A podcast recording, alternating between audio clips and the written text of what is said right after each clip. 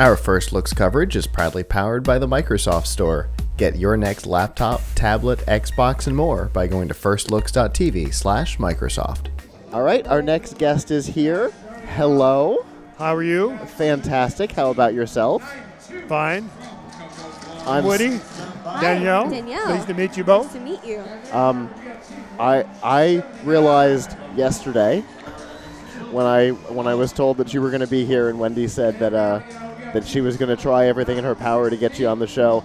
I realized that today is the first time in 21 years that you and I have probably even been in the same state at the same time. Okay. well, I don't know. It depends on where you've been. Let alone, but but where where did the 21 years ago? Where were we together? here in Orlando at Epcot. Uh huh.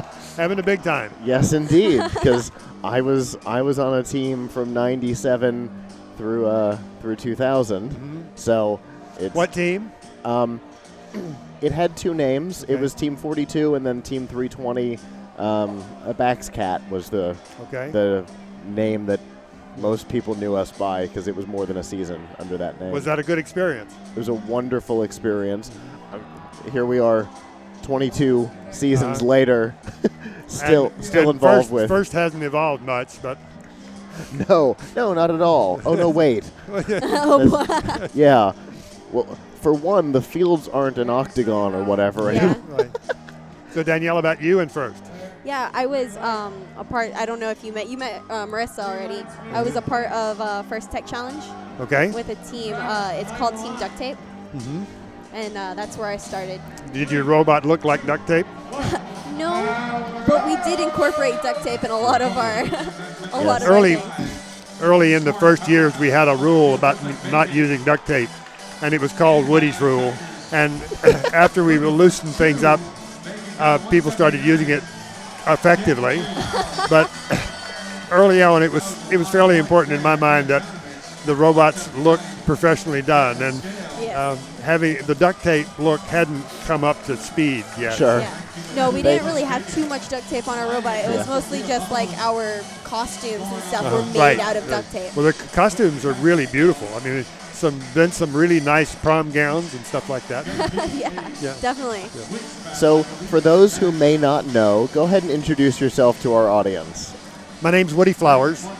Um, I've been associated with First, the first robotics competition since Dean and I founded it in about 1990. And uh, Dean had founded First, and uh, he was looking for a way to spread the influence of the culture change that he had in mind.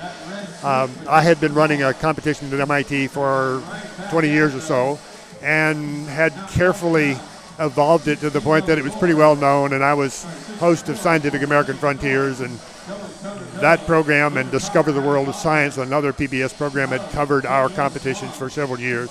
So it had become quite well known around the world, very well known in places like Japan, for example. So I showed Dean what we've been doing, and he said, "Great, let's do that." And so we jumped on board, and first robotics competition was born. Wow. And you're you obviously are here for the 20th anniversary, correct? That's right. So, can you tell us a little bit about your day? How has it been going? Oh, it's been it's it's really great. This the Orlando Regional is wonderful because there's a great nexus here. There's a whole bunch of high-tech companies. There's a whole bunch of good weather, and a whole bunch of teams that have been around a long time. So you walk in and you hear the list of judges, and they're all elite technology people. And you go to the the executive advisory board meeting, and they're all sponsors that have been around a long time. So there's a lot of history here, and it's a very successful regional effort. And this is the kind of thing that needs to happen in lots of places. There are some places when you go to a first event, you don't hear a whole list of high tech executives that are participating. So Orlando, Florida is doing well. We need to spread that to lots of places. That's what we're here to do. Yeah. Yeah. That's legitimately part of the goals of this series uh-huh. is to, to show off how some other organizations do things, some you know the planning committees and stuff, and help push that out. Make it well. got to make it happen. Absolutely. So, so obviously you've you've been around since since the beginning of the competition, and like we said, it has evolved a, a lot in that time. When I when I joined uh, as a mentor for Team Duct Tape five ish years ago, I I said to them, I'm like, you guys are being asked to do what? I I'm pretty sure that that you know Woody and MIT couldn't have pulled off some of this stuff when I was in first robotics competition, and they're asking first tech challenge to do this kind of stuff. That's wow, has first changed. What is your favorite change that has Well- happened since the beginning? Well, obviously, uh, the evolution of more power and more speed is positive because it's it's more interesting. You know, we, we learned that before first started.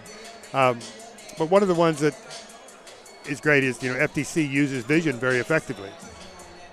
When we first started doing some additional instrumentation in the kits, there was a m- movement to recognize red and blue and I was, ah, let's just do vision. Let's just go ahead. Cameras are cheap, and then they were still more like a hundred dollars. You know, now they're in Sure. billions of, of cell phones, so they cost nothing. Yeah. But when And we first gotten far smaller. when when they first did that, nobody could do anything with the camera images. Now it's really easy. Uh huh. I, I should say really easy, but much more accessible. Yeah. So the evolution of technology, you know, we've gone to the po- point where, you know, when you want to compose an essay, you don't write a word processing program and then compose an essay. Right. You use Word and go. Right. Now that that level has moved into the robotic stuff, and it's obvious that it's going to move that way even faster Sure.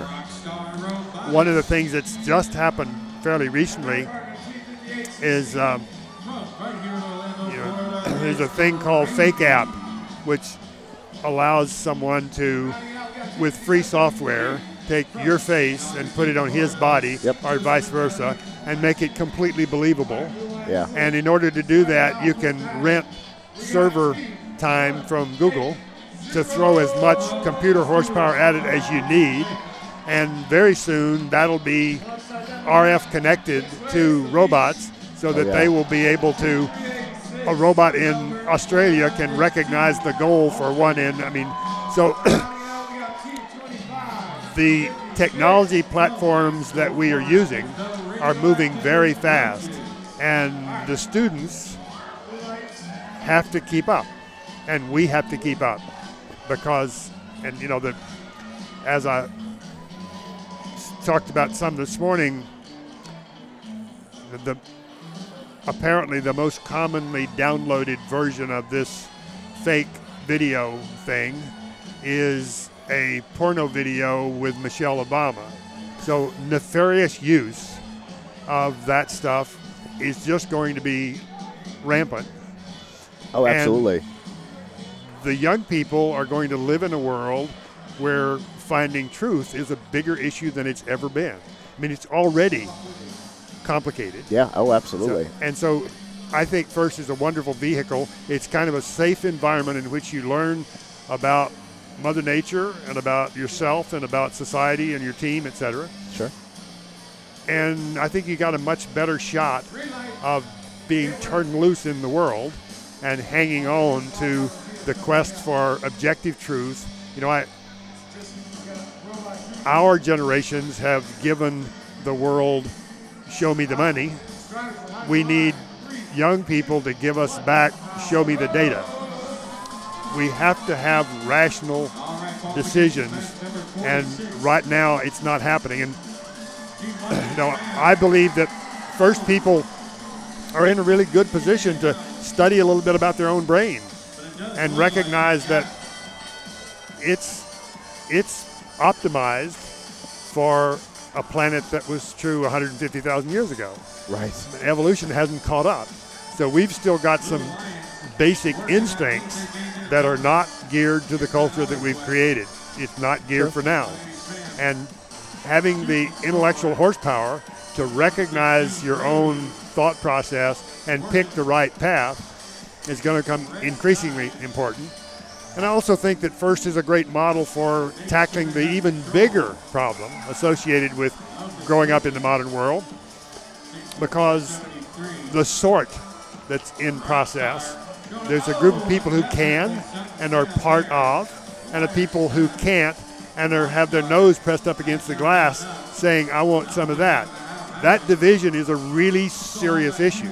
So, first, kids are going to grow up in a world where they not only they're, they're likely to be successful themselves. They've got a big advantage. But they've got to pull a hundred or so others with them. And that's very complex, tough thing to do. So if we're going to have a world that's worth living in, then not only do we have to educate people, but we have to educate people to educate others. Anyway, Well, the good news is that with first outreach and stuff like It's- that, it's- the, it's the kids are, are trained and have experience Yeah. doing, Doing that. exactly that. and and they know what it feels like to do it. They know that that little bit of emotional endorphin that you get, you know, is good stuff. Yeah. And you don't go, you, you go do it again because you know it feels good. Yeah. To see that light come on Right. with somebody when they when something you're telling them clicks Yeah. Yeah. is just and even inspiring younger students, Yeah. younger kids Yeah. into growing Yeah. up into that stigma. exactly encouraging the the first robotics competition teams to mentor a first Lego League team Right. and stuff like that. And there's there's a one of- lot of that in the organization. One of my today. ambassador guides today was working with lots of foster kids. And, you know, I mean, it, it spreads outside the first community in a very Absolutely. nice way. that's And that's I, I- fantastic. I, write quite a few Eagle Scout recommend, uh, congratulation letters for first people. that's awesome. Every one of them has some story in it about how this new scout has done something great for the community. So it's neat. Yeah, for sure. You know.